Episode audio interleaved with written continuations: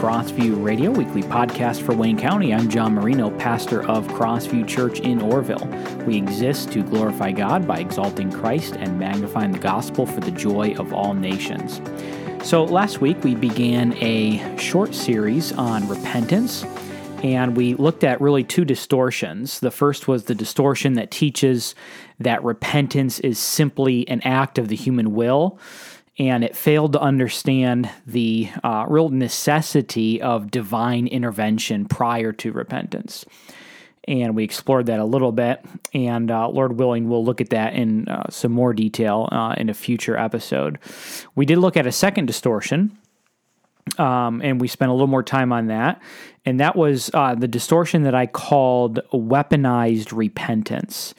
Uh, this really is judgment disguised as repentance. And so we wanted to avoid uh, those two distortions of repentance. Today, I'd like to define repentance.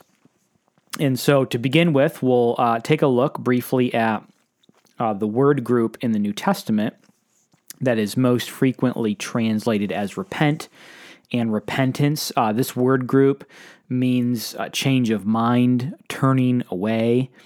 Uh, the verb form means to feel remorse. And in the Old Testament, the word group that's most commonly translated as repent means to turn back or to return. And if you've noticed, these definitions can be separated into three distinct categories. So to say that repentance is a change of mind means obviously that repentance touches the mind, or we might say the intellect. To say that repentance means to feel remorse means that repentance touches the emotions. And to say that repentance means uh, turn away mm, or return or turn back, it means that repentance touches the will. And so we want to include all three categories in our definition of repentance. We have the category of the mind, we have the category of the emotions, and we have the category of the will. And so I'd like to explore these three categories briefly before we come up with our final definition. Uh, let's address the intellectual aspect of repentance. To say that repentance touches the mind uh, or the intellect is to say that we need to understand how we have gone astray. We need to have an understanding, first of all, of our own sin. Secondly, we need to have an understanding of the holiness of God, and then our uh, corresponding culpability to uh, for for our sinfulness. We can't repent if we don't understand the need to repent, and that probably goes without saying. but um, it is demonstrated by the biblical text, in particular Isaiah six five uh, this is a well known passage where Isaiah sees God and he says, Woe is me, for I am lost. I am a man of unclean lips. Uh, he, he sees God first. He realizes his own sin. He cannot repent without that aspect. Uh, he must intellect, intellectually understand his plight. Um, in a similar vein, you have the prodigal son. He returns to his father and the biblical text in Luke 15 and verse 17 says he first came to himself. In other words, there was a, a realization and intellectual understanding. Uh, we also see that uh, Jesus sent Paul to the Gentiles to open their eyes so that they may turn. Uh, in other words, the turning had to um, be uh, preceded by the, the opening of their eyes. They, they, they, had to see first. Um, they had to understand their problem and God's solution. So, on this topic, the Puritan Thomas Watson says that sin must first be seen before it can be wept for. Hence, I infer that where there is no sight of sin, there can be no repentance. Uh, and I think Watson is is right on that. We need to have a sight of sin, a knowledge of sin, an understanding of sin, a realization of where we are, and all of that is something that speaks to the intellect, uh, our understanding, or the mind. Uh, this, of course, is why we preach the gospel because people need to see something intellectually so they know they have a problem, and, and thus repentance touches the mind, but it also touches the emotions. So, take for instance uh, Joel 2, verses 12 through 13, where we see God calling his people to repentance. He says, Return to me with all of your heart, an emotional aspect, with fasting and with weeping, again, an emotional aspect, and with mourning, and rend your hearts and not your garments. Uh, this is, is, very full of uh, a, an emotional response of returning to the Lord. Jeremiah 31 19. For after I had turned away, I relented, and after I was instructed, I struck my thigh. I was ashamed. I was confounded because I bore the disgrace of my youth. Uh, an emotional response to sinfulness. Now, there is something that we need to say here about sorrow, and this is going to be really important because sorrow can be a little bit tricky. Um, one author states that two people displaying sorrow might draw their tears, quote, from two totally different wells, end quote. We need to be careful which well we're drawing our tears from. So here's what we're saying it is the motivation of my sorrow, not the presence of it, that counts. There's a difference between grieving over sin and grieving over consequences. And I think the best case study of this in Scripture is found in the book of Hebrews, where we have a commentary on Esau from the Old Testament. Hebrews 12, 15 through 17. See to it that no one fails to obtain the grace of God that no root of bitterness springs up and causes trouble, and by it many become defiled, that no one is sexually immoral or unholy like Esau, who sold his birthright for a single meal. For you know that afterward, when he desired to inherit the blessing, he was rejected, for he found no chance to repent, though he sought it with tears he found no chance to repent, though he sought it with tears. Now, at first glance, when you read this passage in Hebrews 12, you could mistakenly believe that God was being unfair toward Esau. After all, Esau sought it with tears. He seemed genuine. But not so fast. We need to do a little bit of Greek homework to get at the bottom of this situation. I want you to notice, uh, and if you happen to have a Bible in front of you, pull it out and turn to Hebrews 12, uh, and we'll look at verse 17. notice the pronoun in Hebrews 12 here, verse 17, the pronoun it. The passage says that he, that Esau sought it with tears. What is he seeking? Well, in English, it seems that the closest noun is the word repent. So we would think that he was seeking the repentance. That's uh, kind of makes sense. For he found no chance to repent, though he sought it, the repentance, with tears. However, there are two contenders in this verse, two nouns that he could have been seeking. Uh, again, in English, we naturally think it's the closest noun to which uh, to to the pronoun, uh, but it doesn't have to be in Greek. It does. It, it is oftentimes, but it doesn't have to be. Um, we think, I think, on a, on a surface reading, that he was seeking the repentance with tears, and then that makes us say God seemed to be a little bit uh, unfair toward him because he was really trying to repent. But the noun repent does not agree in, in the Greek with the pronoun it.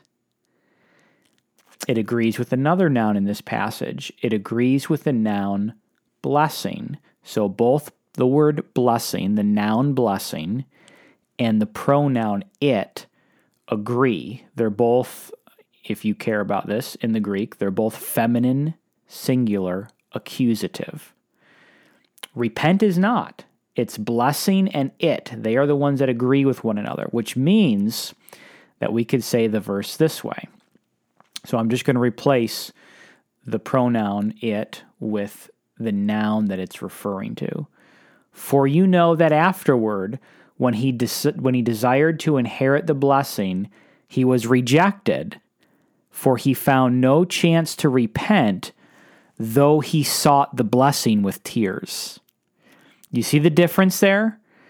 Though he sought the blessing with tears. This should be abundantly clear. When you first read this passage, perhaps you may think to yourself, boy, God sure sounds unfair. Esau was seeking repentance and God rejected him. That is not the case. Esau was rejected because he was seeking the blessing instead of the repentance. And that is the very crystal clear difference to what's going on here in Esau's life. In fact, Esau's Esau's sorrow is evidence not of his change of mind and a deni- denial of his idol, but of his doubling down and his indulgence of his ruling passion. Esau's sorrow evidences that Esau still loves Esau and correspondingly hates God. Which brings us to a very important point. Does your sorrow evidence your love of God or your love of yourself? To answer that question, you need to know what you're sorry for. Are you sorry for getting caught? Are you regretting getting caught? Or are you sorry for breaking God's word? Are you sorry for the consequences? Perhaps maybe you've engaged in some sort of sin and you want to get rid of that sin, but the distinction here is what is the reason you want to get rid of that sin? Are do you want to get rid of it because it has some really bad consequences or do you want to get rid of it because it grieves the heart of your heavenly Father. Paul, the apostle Paul hits on this distinction very clearly in for, or 2 Corinthians chapter 7 in verse 10. For godly grief produces a repentance that leads to salvation without regret, whereas worldly grief produces death. He contrasts godly grief and worldly grief. Godly grief produces repentance, worldly grief produces death. And thus we can take the paradigm here of 2 Corinthians 7:10 and use it as an overlay to understand Hebrews 12. When we do that and we put 2 Corinthians 7, Hebrews 12 side by side, we recognize that Esau has worldly grief. He is sorry and he is he, he has sorrow but it's he's not genuinely repentant. He's sorry that he doesn't have the blessing anymore. He's not sorry for his sin. And so here is the distinction as clear as I know how to say it. Worldly sorrow is when you mourn the disruption of your idolatrous, self centered worship. Godly sorrow is when you mourn the disruption of your fellowship with your loving Heavenly Father. Know the difference in your own heart and seek your Father above all else. Let me say that, that one more time. The difference is this worldly sorrow is when you mourn the disruption of your idolatrous, self centered worship. Godly sorrow is when you mourn the disruption of your fellowship with your loving heavenly Father. There's a very big difference in those in that distinction. Your emotional response must be genuine. And this, of course, as we've already noted, is the second aspect of repentance. And so we're just spending a moment to clarify here simply that while we say sorrow is part of repentance, it has to be a genuine sorrow. It has to be a sorrow that's over the right things, not just uh, over the fact that my uh, idol, uh, my idol worship has been disrupted. Uh, that certainly is a worldly sorrow that leads to death. Um, but there's one more aspect of repentance, and we've already said that, and that's it involves your will. This is most clearly evident in the phrases turn back or turning away or return. John the Baptist emphasized this in his call to repentance when he says in Matthew 3 8, bear fruit in keeping with repentance. Uh, involves action, it's an action item. The Apostle Paul associates repentance with action when he says that the Gentiles should repent and turn to God, performing deeds in keeping with their repentance. That's in Acts 26 20. Uh, and and we could go on. Peter, Acts three twenty six, Isaiah, Isaiah fifty five seven. They understand repentance to be synonymous with forsaking sin and wickedness. So for someone to return to God without turning from sin is to return only in pretense. Jeremiah three ten uh, teaches that to return to God without returning or returning from sin is to return only in pretense.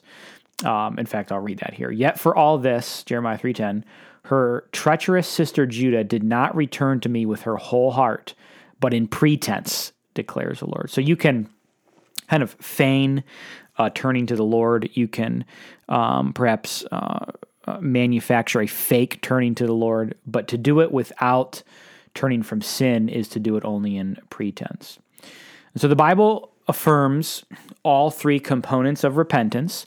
And so I'm just going to give you my definition of repentance based on this brief study today. Biblical repentance is a change of mind regarding sin, judgment, and God's holiness, which afflicts the heart in sorrow and results in a turning away from wickedness. Biblical repentance is a change of mind regarding sin, judgment, and God's holiness, which afflicts the heart in sorrow and results in a turning away from wickedness. But there is one more problem. And C.S. Lewis hits on this problem perfectly. We're sinful people, right? And sinful people do sinful things, and we're totally depraved and we need grace. And so in Mere Christianity, C.S. Lewis says this quote, the same badness which makes us need repentance makes us unable to do it. End quote. And so here's the question. If our sinfulness prevents us from repenting like we ought, what hope is there that we can do it? And for that, we'll have to wait till next time. Thanks for listening to Crossview Radio. I'm John Marino, pastor of Crossview Church in Orrville. We meet Sundays at 10 a.m. at the Orrville YMCA. To find out more about Crossview Church, visit us online at crossvieworville.com.